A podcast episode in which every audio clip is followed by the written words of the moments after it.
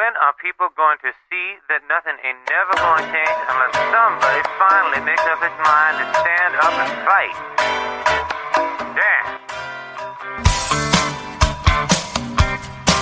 Netrich Radio presents Hopping Mad with Will McLeod and Arliss Bunny. Now, here's Will and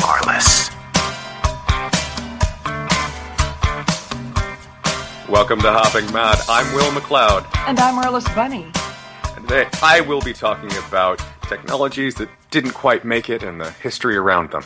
And I'll be answering the question what is blockchain? But first, we have a few stories that we are going to cover here in the top of the show. And let me just say, it's so good to be back. It's really great. I do want to apologize for being the cause of us being off the air for so long. Having been so ill was frustrating, to say the least. And in fact, I will be having surgery in October, so I will be off the air again. Hopefully, we'll be able to record some things in advance so that it won't be radio silence, literally, for such a long time. But I want to start today by celebrating for just a moment because next week is our one year anniversary. And we're really excited. It's been a really great year for us. And I was amazed. I went back and listened to some of our earlier shows so that I could choose a show for one of the reruns we did. And boy, we have definitely gotten better over time. I mean, I think we had really great people, and I was really happy with the people we got in our early interviews and that kind of thing. But we're better at what we do, and we want to thank all of you who have contributed to helping us get to that point in terms of the way you've questioned us and the way you've pushed us. We just really, we really appreciate it, and we really appreciate each and every one of you for tuning in and just for being there and asking questions and being involved, I guess, questioning, curious listeners. That really it makes an enormous difference to us. And what's been really fun and frustrating in the best possible way, the good kind of frustrating, the wonderful kind of frustrating, is all the arguments we've had with listeners who disagree with us on certain points and the discussions that we've had with our audience and with people who listen to us. And the way that those disagreements have helped us study things and think about things that we otherwise wouldn't. And help us know where we need to go as a show and where we might be wrong. Someone showing you information that tells you that you're wrong isn't someone who's an enemy. That person's your best friend. Because being wrong is a bad thing, especially if you're doing what we're doing. So, for everyone who's made sure to keep us on our toes over the past year, thank you guys so much. We really appreciate it. It's not just the the happy, hey, you guys are great comments we like, although those are wonderful to get. It's the hey, here's what we need to talk about. These are the facts. Those kinds of comments are excellent as well. So we feel like you have helped us be a smarter show and helped us bring better information to people. So thank you to all of you who've been arguing with us as well. We appreciate that. I've spoken in earlier shows, particularly in February, about the fact that the international shipping companies are like a canary in the coal mine, that they mm-hmm. are an economic indicator and that they were in deep trouble, that they were business was down 30% and both companies like Hanjin and Maersk were having to make some very difficult decisions. Hanjin this past week declared bankruptcy. They have completely failed. Maersk has managed to pull itself out and is doing better, but Hanjin has not. On the 31st of August, Hanjin filed for bankruptcy in Seoul. It was the seventh largest shipping line by capacity in the world, and an estimated 25,000 Hanjin containers used to cross the Pacific on any given day. Hanjin's business was heavily dominated by the shipping of Chinese goods, and other shippers, as I earlier mentioned, like Maersk, have slowly recovered as they've moved global business because they are, their business was spread out across the globe more broadly. But Hanjin was really shipping from China across the Pacific Ocean primarily, and that really hit them harder. Creditors have tried to keep Hanjin afloat by pumping $896 million into the company, but that was far too little for a problem that was far too large. There is and continues to be, even with the failure of Hanjin, a 30% global shipping overcapacity during this ongoing slump in global trade.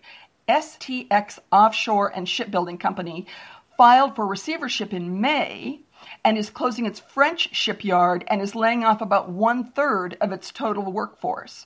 The fallout from the failure of Hanjin will be reflected in retail stores all over the world. And while pressure is increased on the government of South Korea to quickly process Hanjin through its bankruptcy court systems, that's not actually likely to happen.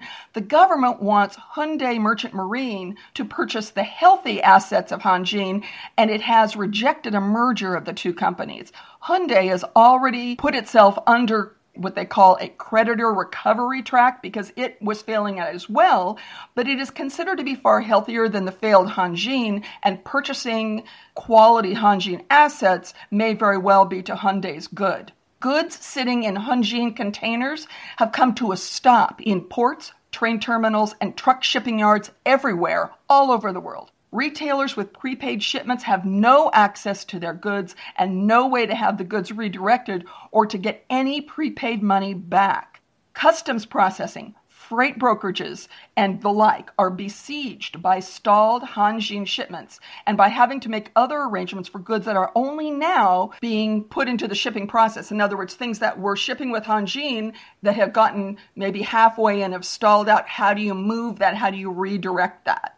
Hanjin vessels are being turned away in ports around the world, including the United States, Canada, Spain, and a growing list of nations in Europe. The fear is that the ships will come into port and the crews will leave because they're not being paid, and then you've got a ship stuck in port, taking up space, taking up docking space. Since ports don't want that problem, and they know that they will not be paid by Hanjin for the docking fees, they are turning these ships away. Well, then you've got the problem of Hanjin crews that are stuck on these ships and they only have three to four weeks of food and water on these ships. So now you've got crews steaming around trying to find a place to dock and not being able to do that. And even if they could get somebody to come out to them, which they of course could with food and water to restock, they have to pay for that in cash because Hanjin isn't going to, has no credit. There's no way for the food to be paid for unless the crew basically does it themselves. China has begun seizing Hanjin ships in its ports in an effort to redirect goods which are essentially trapped aboard. In a variety of countries, Hanjin ships are also being seized by the ship owners who have gone unpaid after leasing the ships to Hanjin, as well as by workers, terminal owners, and fuel bunker suppliers. In short, it's complete chaos. Complicating the matter further, Hanjin is part of a six shipping company alliance formed in May to try to compete more effectively with global leader Maersk. And so the shipping of five other companies are affected as well. This all comes down to freight brokers estimating that 540,000 containers are expected to experience delays of many months. Container shipping rates have increased from $700 per container prior to the Hanjin failing to over $2,000 a container right now. But that's a momentary sort of rat in the python kind of thing. Rates will continue to fall because there does continue to be overcapacity. Amazon, Walmart, Target, and JCPenney are expected to be hit especially hard as they have a considerable volume in goods that are stranded. But companies like Home Depot have always used a wide variety of carriers, so they don't expect to have the same kinds of problems that a company like Amazon has. Since toy stores do 50% of their year's business in the six weeks before Christmas, the, and this does crack me up, the Toy Shippers Association is expressing what they refer to as deep concern. It, the Toy Shippers Association? Come on. Anyway, Hanjin actually owns very few of their ships. So once the leased ones are released by the courts, eventually many of those will go back into circulation. And the thing about Hanjin ships was that Hanjin in their fleet tended to both own and use new ships. So while the Hanjin ships that are currently owned by that company and leased by that company will likely go back into circulation, older ships will eventually have to fall out of the system. But here's the thing to keep in mind just as it takes a long time and a lot of distance to turn around a large vessel at sea, throttling back capacity and then ramping it up again in a later time as global shipping capacity is needed, you know, if we come out of and when we come out of the slump, that's going to be difficult. And again, it's going to take a lot of time because once you have throttled down capacity, throttling it back up is a major production. And I said some time ago that paying attention to global shipping companies was one of the better ways to monitor the health of global trade. Since that time, Maersk has improved and Hanjin has failed, so we should continue to watch. Will? You know, hearing that story about Hanjin, one of the things I'm thinking about is the fact that I- I'm worried about just regular sailors getting convicted for piracy because they decided not to starve. That's part of the concerns with this. We have this global concern, but think about the guys who are stuck on these ships and just the decisions they're going to have to make to stay alive if they need water. I'm worried about a crew abandoning ship and just letting a ship run aground and abandoning it because they can't get the support they need. I'm worried about these guys if they decide to take matters into their own hands for their own survival, getting charged with piracy. It's it's it's chaos, and that's that's has the potential to hurt people on these ships, communities that are in danger from having a giant shipping company's uh, vessel just run aground somewhere. It's it's it's really scary stuff.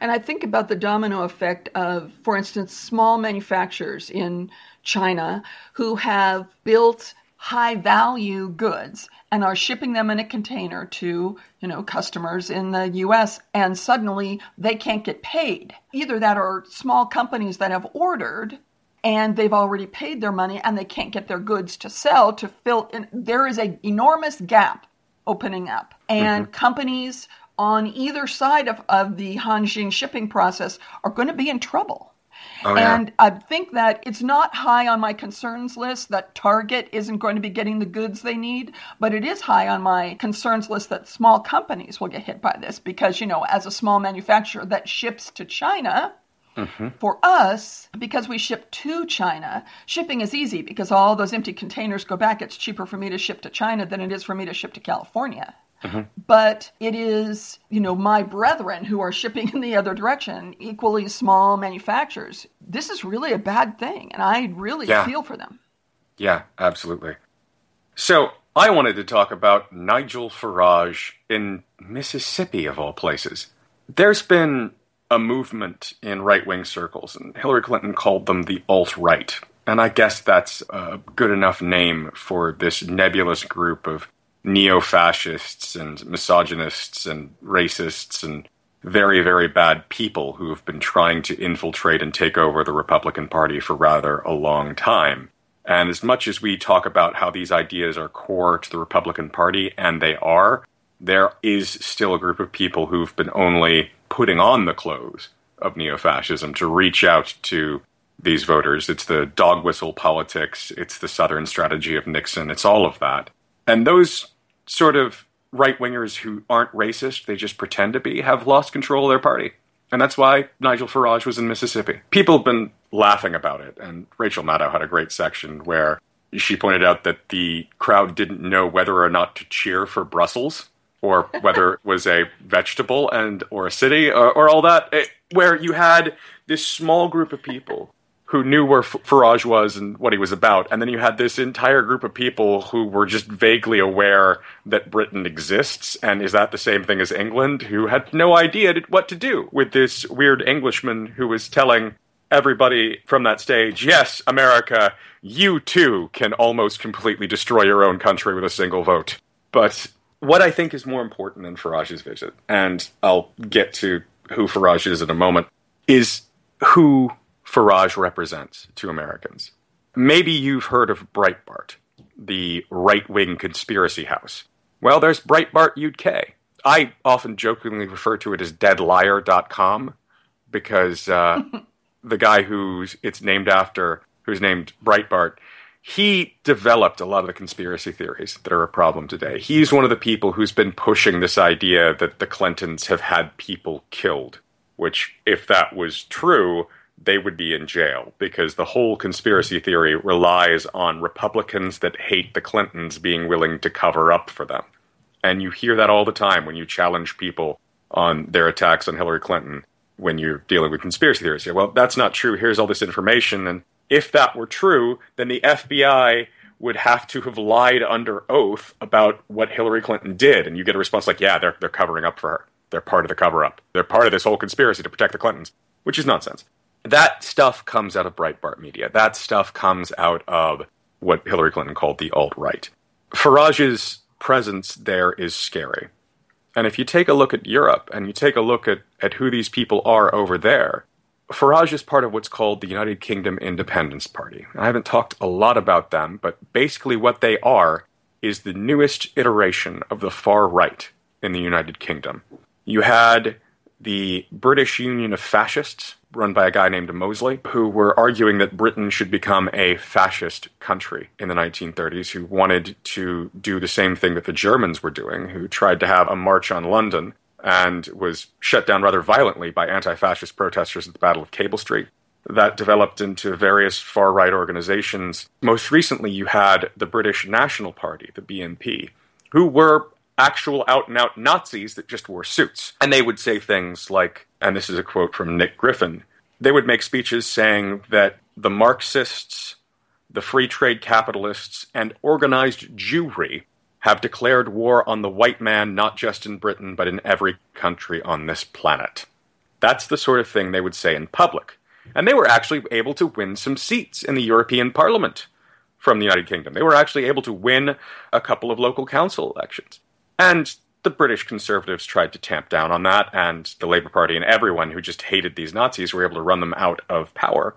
And then that shifted from the ineffectual politics of being honest about your fascism to the sort of, well, we're not really racist variety of fascism that you see in the United Kingdom Independence Party. They are the people who are responsible for pushing for Brexit. They are the people who helped it happen. And they have allies here in the United States who would like to build a fascist society here.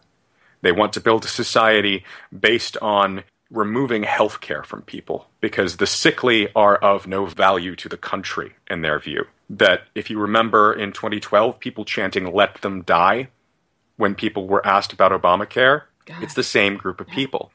They have actual Nazi ideology. They have views that are about letting sick people die, denying citizenship or citizenship rights based on race or sexual orientation or religion. They have a view that is actually fascist.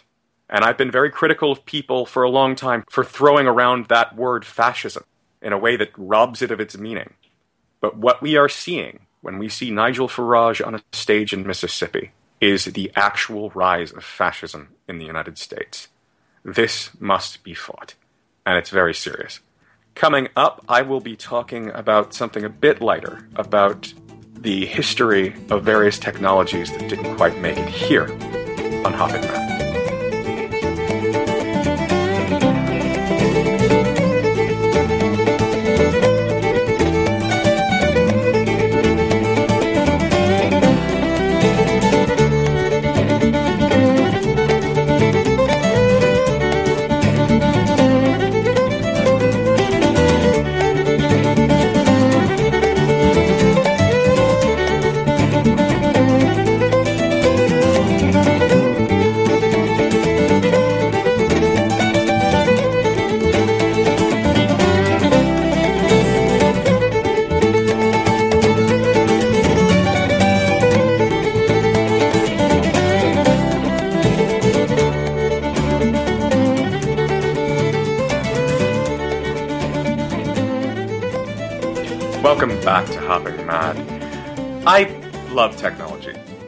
Progressives, I think most of our listeners probably do too. We think of technology and future development as something that will save us. We, we, look to our scientists, our engineers, our thinkers, our creators as people who will help the human species sustain itself in, in the future.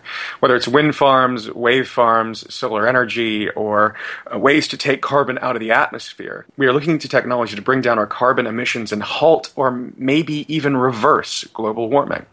And there's been two world records broken on that front recently. Scotland, one of the rainiest and windiest countries in the world, and Costa Rica, one of the sunniest, have both recently powered themselves entirely by renewable energy. Scotland was the first country to break that record and to have a full day powered by green energy.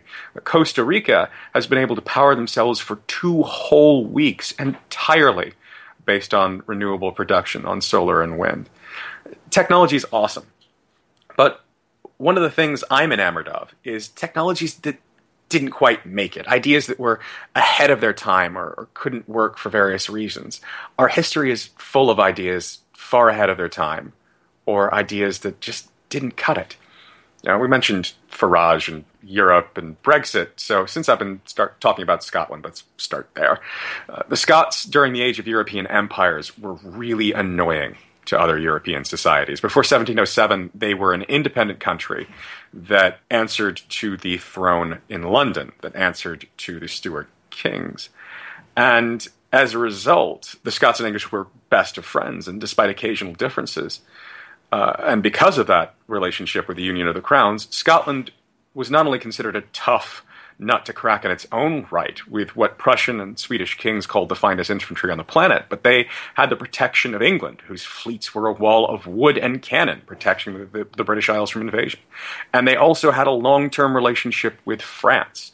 So they were a nation that nobody really wanted to go to war with because nobody really knew who would come to their aid, and also it really just wasn't worth it. So, where other nations were conquering and planting flags, the Scots were going without permission. The merchants of Scotland were interlopers and hated by the imperialists in Europe who desired monopolistic control over trade, but they weren't a big enough a problem for anyone to actually do anything about. The uh, French had a saying Rats, lice, and Scotsmen. You find them everywhere. Scottish merchants traded throughout North and South America, using whatever advantage they could to prevent violence, whether it was pretending to be Catholics with forged documents from the papacy giving them special permission to trade in parts of New Spain, or whether using their relationships with both England and France as an excuse to trade throughout North America in markets that were supposed to be closed. The Scots really were everywhere. They weren't liked because the imperial powers didn't want them there. They just couldn't really do anything about it. So the Scots made alliances with the First Nations, the Native Americans. They didn't just make allies, they married them. Scots traders and merchants didn't settle in the New World as colonists. They married into local tribes and used tribal communities as their base of economic operations. And that makes sense. Having dealt with the tribal clan communities out in the highlands, they understood dealing with societies that had vastly diverging rules and structures. Scottish traders necessarily had a knack for languages because Scotland spoke multiple languages. There were multiple dialects of Gaelic, there was an insular Celtic language similar to Welsh. English, of course. There, there, was Scots. There was medieval Doric, which was the language of jurisprudence and the law. And so, having come up in a country which had at the very least five different languages spoken in various contexts and parts of the country, they were able to learn the languages of the First Nations. The more languages you know, the easier it is to pick up new ones. And despite the fact that they had this unusual and protected status and that they were very good at, at, at, trading with people all around the world, and despite the fact that as a peaceful nation who spoke softly and had three massive sticks backing them up, being the Scottish, English, and French militaries, the, the traders, engineers, financiers, and, and business folks wanted something more. Scotland was in the midst of the Industrial Revolution, and they were developing the science of infrastructure. It was a wet, cold, and mountainous nation that was building some of the first major roads and bridges to connect spaces once thought impossible to reach. The, the group of financiers were developing the ideas of central banks, and a group of those thinkers created the Bank of England, and they wanted to do the same for Scotland. The infrastructure builders, explorers, merchants, and financiers came together to embark on a new enterprise. There were ships being lost trying to reach Asia or traversing the Western American coast around Tierra del Fuego. Those ships being lost could be saved, and saved easily. They just needed to build infrastructure across a tiny strip of land in Panama. And to do that, they wanted to build a colony. They set out on the Darien experiment, and failed. It was impossible, but they didn't know that at the time. The traders relied on native technology for survival that they learned from the First Nations, so they had no experience setting up new communities of their own. They expected to be able to have exactly the same relationship with peoples who lived in Panama, but those peoples had been at war with the Spaniards for nearly 200 years in an apocalyptic conflict for the right to exist. They expected to deal with colder climates that they'd be dealing with in North America, and they brought wool clothing with them. They had no concept of the dangers of yellow fever, of malaria, of other tropical diseases, And that combination that meant that folks were dying from heat exhaustion, dysentery, disease, and war with a group of natives that didn't want anything to do with them. And even if none of that had been a problem, Panama was still far too mountainous to build infrastructure across at the time. Scotland's great bridges and canals through mountain areas wouldn't come into existence until the 1820s. And when Scots were setting out to colonize Panama, it was the 1690s. The colony failed. Almost everyone died.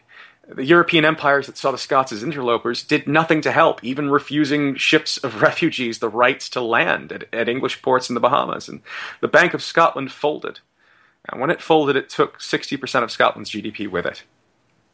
English financiers bought the country, in a cart headed north with what was called the equivalent, the bribe to be paid to the Scottish Parliament to secure their votes on the Treaty of Union. But the idea of connecting East and West by creating infrastructure around, across Panama, that happened we have the Panama Canal today, and the history of its construction is pretty brutal.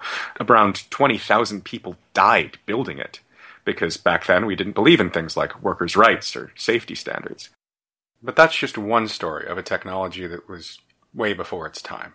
One of my other favorites comes from the 1930s.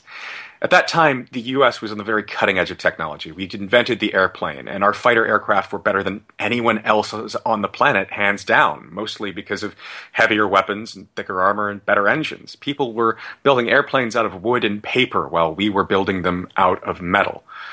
And we were developing a technology at the time that sounds magical even today. In the 1930s, the US Navy built two flying aircraft carriers. The USS Akron and USS Macon were airships. Together, they're the largest helium filled aircraft ever built. They were each a hair shorter than the Hindenburg, so as ships, they were roughly the size of the Titanic. And they flew. You can see a picture of the Macon in 1933 over Manhattan if you go to I'mHoppingMad.com. The airships were really cutting edge technology. Pilots would fly underneath them, and the planes would hook on to what was called a trapeze. And this docking claw would grab onto them and lift them into an internal hangar. At that time, aircraft had two jobs scouting to find the enemy and shooting down enemy scouts. In sea combat, uh, battleships had guns that could shoot over the horizon. They could shoot things they couldn't see, and so aircraft were becoming the eyes of the fleet battleships would have a seaplane or two, and the idea of developing the big deck carriers was in its infancy. So the Akron and Macon were designed to be faster than surface ships. They're faster even than modern aircraft carriers. And at the time, being that big and that high in the air meant that your only weakness was enemy fighters. And since as an aircraft carrier you were filled with your own fighters, that wasn't much a concern. You were immune from the enemy fleet. You could find where they were. You could help your fleet shoot at them. You could find the enemy faster. You had more fighters than they did because a mothership was carrying them. And those motherships are so high in the air that the big deck guns can't shoot them. Technology was fantastic. Even thinking about a flying aircraft carrier today conjures up images of space age technology. But though they were immune to deck guns, what our airships weren't immune to was storms. Both the Macon and Akron were lost in storms. The Akron off the coast of New England. And in that accident, only three people survived. The admiral in charge of the Navy's airship program was on board, as was most of his staff, and they all died. The Akron lost altitude in a storm. The captain ordered the ship to pull up, pointing its nose to the sky. They ordered the engines to maximum power and hoped the plane could push itself skyward, but the wind was too strong and the engines didn't have the power, and like a helium filled balloon under a powerful fan, the Akron was pushed into the Atlantic Ocean, and the heavy seas ripped the ship to pieces. The crew wasn't equipped with life preservers. The Macon met a similar fate off the coast of Big Sur in California. But the crew was equipped with life preservers, and almost all of them survived. And today, the USS Macon's wreck is an attraction for divers. You can still see the painted yellow wings of its aircraft bearing the roundel of U.S. military aircraft at the time. After two disasters and many deaths, the U.S. canceled the airship program. But we learned about in flight refueling technology from it. We were able to develop the technology that we use today to keep airplanes flying. And maybe, like Panama, the Macon and the Akron were just ahead of their time. Maybe airships were more powerful engines with stronger lightweight composites with shells of plastic or Kevlar are on the way, and engineers have dreamed those up. With jet engines, they'd be nearly as fast as airplanes. They could be flying hospitals that could land at disaster sites. With solar cells and electric engines, they could fly without needing fuel at all, though they'd be slower. Uh, so long as it's day, it's always sunny above the clouds. It might be sustainable, or it might not. They'll never transport heavy cargo. For every heavy item you bring on board, you need a greater amount of helium to make the aircraft lighter than air and capable of flying. So perhaps there's no way to give these aircraft the power they need to deal with storms or the strength they need. We won't know until it gets here. And the story about that that I like, well, there are two of them. The first is the Boeing 747. When we built that, it was called a dinosaur people were expecting supersonic air travel to be the main way that people got from coast to coast in the United States. Boeing was busy building their own supersonic airliner, and we all know about the Concorde. But we also know that the sonic booms created by supersonic flight shatter windows. So supersonic aircraft were banned in the United States. They were they were doomed to only fly across the Atlantic. And Arliss, did you actually get to fly on the Concorde at one point? Yeah, I did. Tell me about that. Well, it's it was surprisingly cramped. The Concorde was small in comparison to something like a 747 or even 727. And I was amazed that the lack of there was more than, for instance, the in coach seating, but not much more. The advantage, of course, was that you weren't on it for very long. So hmm. it was bearable, expensive, but bearable, and really, really fast, which was awesome. Yeah. And so for, for things like the Concorde, it, it was awkward. It didn't quite work out as a technology. And when one of them crashed and a lot of very rich people died, it sort of spelled the end of the program. The 747 was being built at the same time. And again, it was called a dinosaur. It was designed to be relegated to cargo use only because that's what Boeing thought it would end up as, is just an outdated cargo plane. But today, the 747 is Air Force One. And the updated versions of it are still some of the most advanced aircraft in the sky. So we don't know what's going to work until we try it. We don't know what's going to get here as far as future technology until it actually arrives. Another great example of that comes from Apple.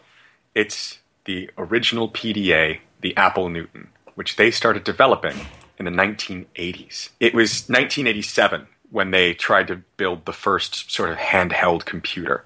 Now, the Apple Newton MessagePad is what they were calling it.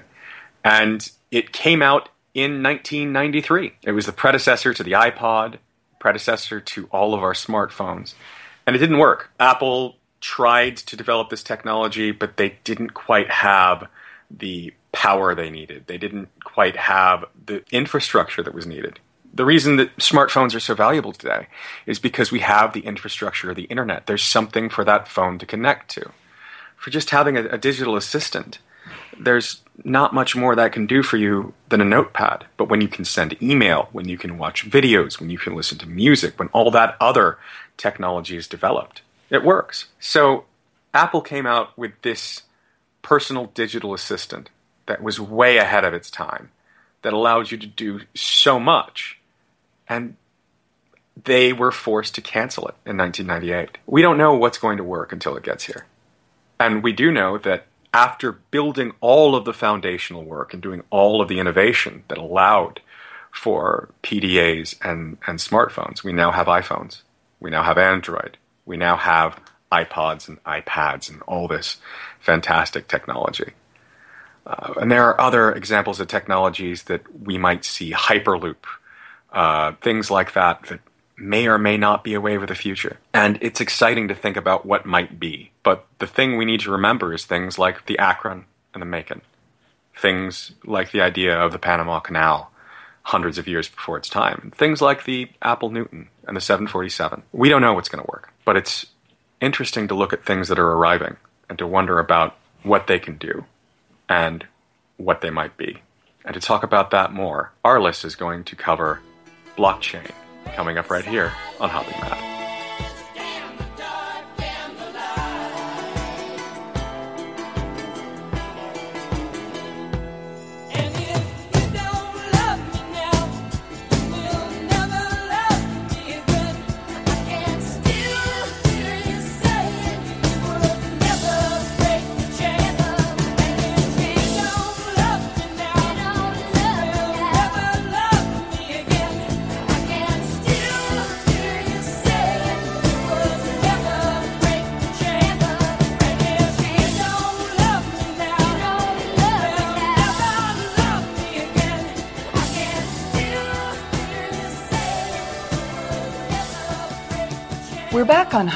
When I mentioned on Twitter earlier this week that I was going to talk about blockchain, I received a nearly immediate response from Scottish politician and a former and hopefully future guest on our show, Math Campbell.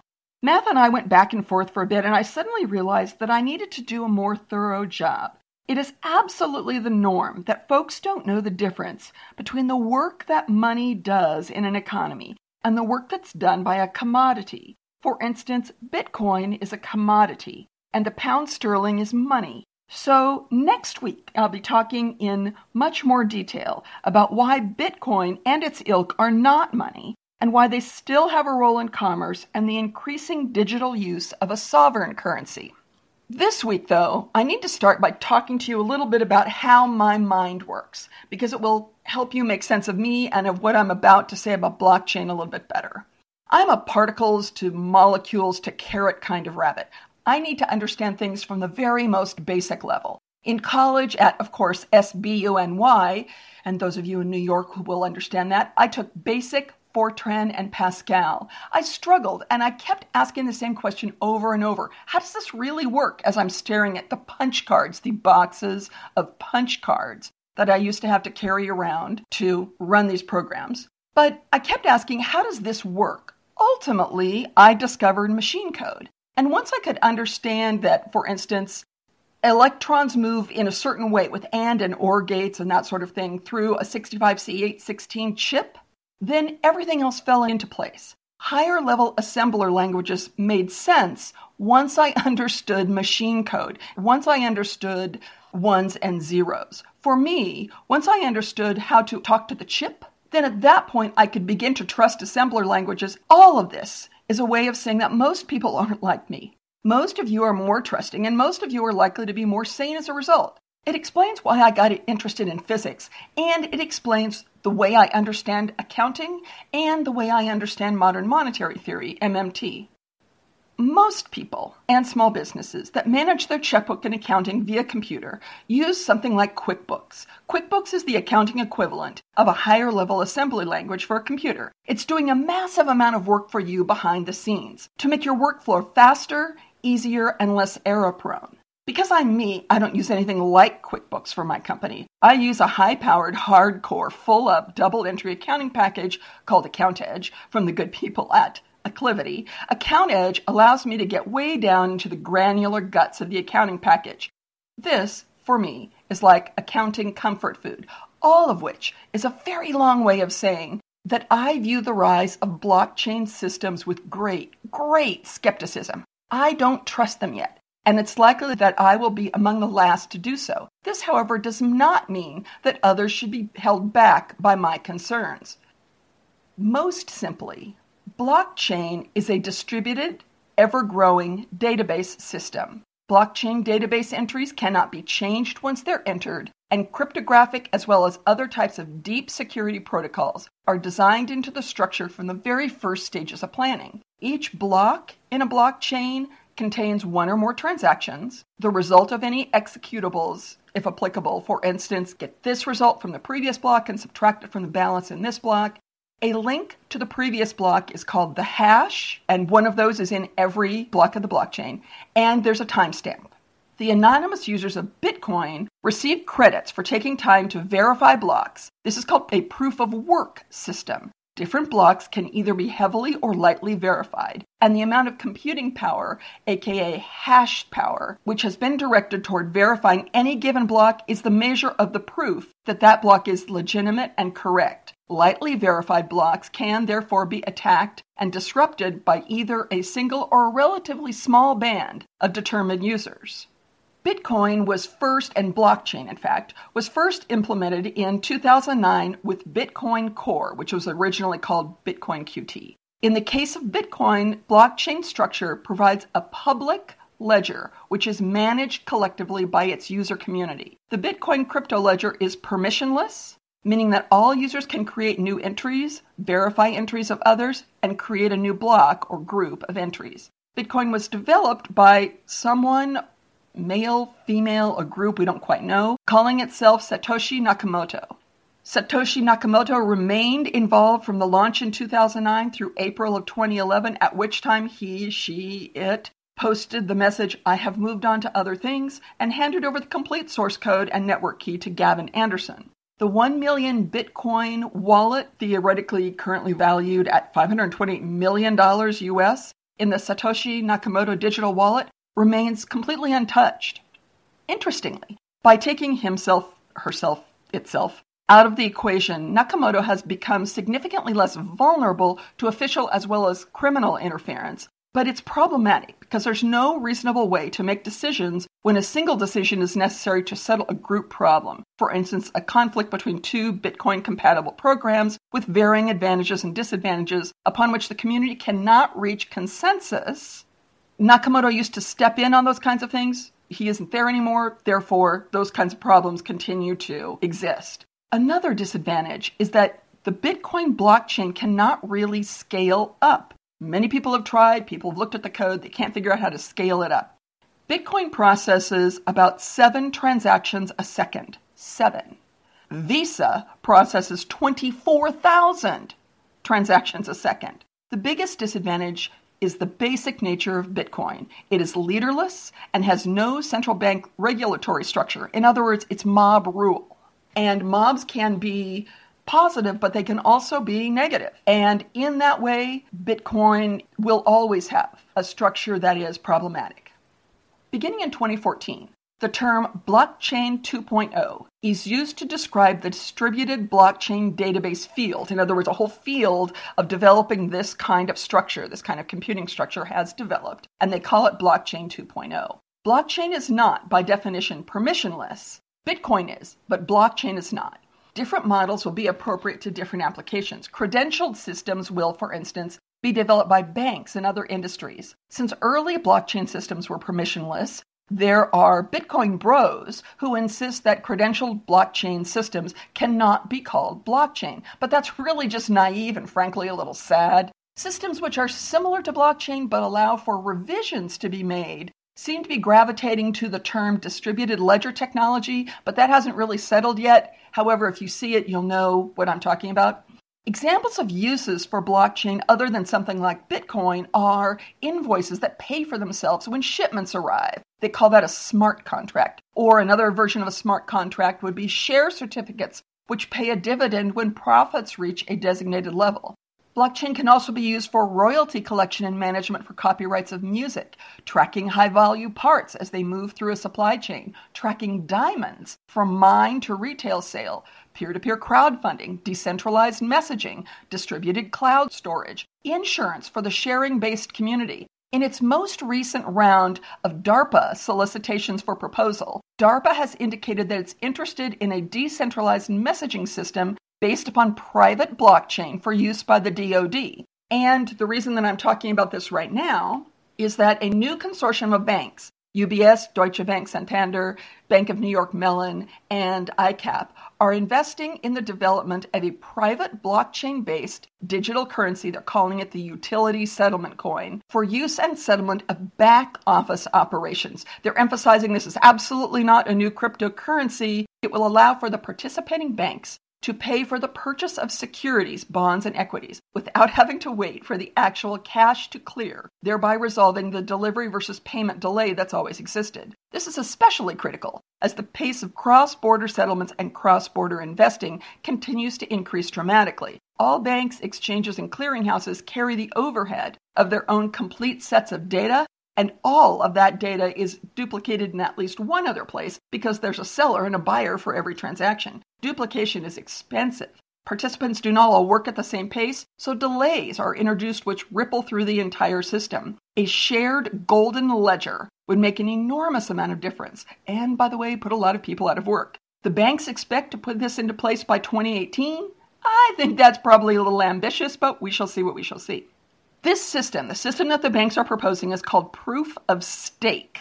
And that means instead of measuring the amount of computing power which verifies a block, as is done in Bitcoin, proof of stake measures the amount of digital currency which agrees with the current stake. The owners of the digital currency have a direct stake in the veracity and the success of the blockchain which tracks it. The stake blockchain database is distributed amongst users with varying degrees of interest and investment in the proper functioning of the system. In Bitcoin, a block which has been verified by only a tiny percentage of computing power of the overall body of anonymous users can be disrupted. Because in a proof of stake system, users have identities, attacks on any specific transaction can be blocked or tracked. They think, therefore, they will be able to run at Visa transaction rates and more.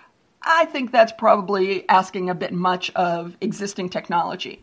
There are technological hurdles and speed of the integration of the overhead and protocols is a bigger problem than speed of processing of individual transactions. This is because there's a double spend issue when you start talking about money. In order to make sure, for instance, that one transaction has not been doubled and money hasn't been spent twice, one transaction has to be compared to every other transaction, and that creates a bottleneck. It's called, and this problem has been around for about 40 years in computing, the Byzantine generals problem. Reliable computer systems, and this is, by the way, a quote from a paper called The Byzantine Generals Problem by Leslie Lamport, Robert Shostak, and Marshall Pease of SRI International in April of 1980. This problem is that old. Reliable computer systems must handle malfunctioning components that can give conflicting information to different parts of the system. That situation can be expressed abstractly in terms of a group of generals of the Byzantine army camped with their troops around an enemy city. Communicating only by messenger, the generals must agree on a common battle plan. However, one or more of them may be traitors who will try to confuse the others. The problem is to find an algorithm to ensure that the loyal generals will reach agreement. It is shown that using only oral messages, the problem is solvable if and only if more than two thirds of the generals are loyal. So a single traitor can confound two loyal generals. With unforgeable written messages, the problem is solvable for any number of generals and possible traitors, except that no one has anywhere, no one anywhere has come close to a way of solving that problem yet. So they thought it was solvable, but they hadn't solved it, and in fact, it's still not solved today. Blockchain is only a partial solution. The only variables available in blockchain are dwell time, block size, and the degree of veracity guarantee. The bottleneck in the proof of work system is that the distributed crypto ledger still operates based upon double entry accounting. In other words, the bottleneck in Bitcoin, which is a proof of work system, is that the distributed crypto ledger still operates based upon double entry accounting and it takes time to verify both sides of the transaction and ensure that it's unique. The bottleneck in proof of stake, this banking system, is that in order to be certain that there's no purposeful double spend or error transaction, Every transaction must pass through a single consensus process. For example, and this is a great, this was the funniest thing I read on this subject. It was from Login Logout. It's called The Saddest Moment by James Mickens of the Distributed System Group at Microsoft in Redmond. And we'll put a link to the whole article. It's a short article, but well worth reading up on our site at imhoppingmad.com. But this is how he summarized it. For example, suppose that I'm at work and I want to go to lunch with some of my coworkers. Here's what that experience would look like if it resembled a Byzantine fault tolerant protocol. James, I announce my desire to go to lunch. Brian, I verify that I heard that you want to go to lunch. Rich, I also verify that I heard that you want to go to lunch. Chris, you do not want to go to lunch. James, oh no, let me tell you again that I want to go to lunch. Chris, you do not want to go to lunch. Brian. Chris is faulty. Chris. Chris is not faulty. Rich. I verify that Brian says that Chris is faulty. Brian. I verify my verification of my claim that Rich claims that I know Chris. James. I am so hungry. Chris. You are not hungry. Rich. I declare Chris to be faulty. Chris. I declare Rich to be faulty. James. I declare James to be slipping into a diabetic coma rich. I have already left for the cafeteria. Unquote. Blockchain technology will certainly have a place in the world, but the chances of it taking over the role of banking and currency is limited. The Byzantine bottleneck is not solvable given the state of technology today. Perhaps AI will be useful here. Regardless, I personally don't ever see myself banking with a leaderless, mob rule based system like Bitcoin. I think it's a really great crystallization of both the problems and the strengths. I mean, the whole point of Bitcoin is not to have central control and to be another option for folks who don't want to bank with central technology. And like I discussed in my section, I think it's going to be really interesting to see what happens as this technology develops. Will someone be able to innovate some solution around that Byzantine bottleneck? Will someone be able to develop technology that allows blockchain to operate more than seven times a second? Those are the questions that need to be asked. And there are other aspects about this as well, when it's not just banking. Blockchain offers opportunities for control of information to various people. But as you've outlined, all of those strengths face some pretty strong challenges as well. So it's going to be really interesting to see what happens as things move forward with stuff like blockchain and crypto technologies that are going to come out that we haven't even imagined yet. Yeah. Well, thanks for listening to Hopping Mad, folks. We're so excited to finally be back, and we're looking forward to our year anniversary next week. Yay! You can find us on Twitter. You can find us on iTunes. You can find us on Google Play and on our website, imhoppingmad.com. Carrots to you and yours. Next up is David Waldman, Kagro in the Morning, here on Netroots Radio.